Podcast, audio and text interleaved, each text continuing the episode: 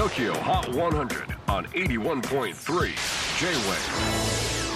クリス・ベプラーです。J-WAVE ポッドキャスティング TOKYO HOT 100、えー、ここでは今週チャートにしている曲の中からおすすめの一曲をチェックしていきます、えー、本日ピックアップするのは95位初登場チルズ・ポット夜の探検。作詞作曲を担当する高一点ボーカルヒューネを中心とした4人組。メンバー全員が2002年生まれ。日韓共同開催ワールドカップの年ですよ。現在高校3年生で受験生ということで音楽も勉強も頑張っているみたいです。バンドの結成は昨年12月。なんとわずか1年足らずで来月ファースト EP「ザ・ユースナイトをリリースします。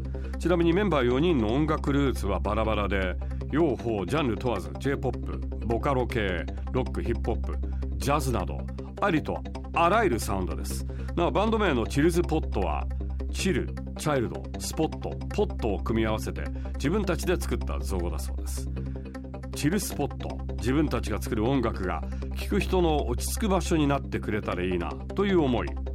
チャイルド子供心をいつまでも忘れずにポットその人が日常で使っている容器のように寄り添えるいろいろな曲を提供したいそうです。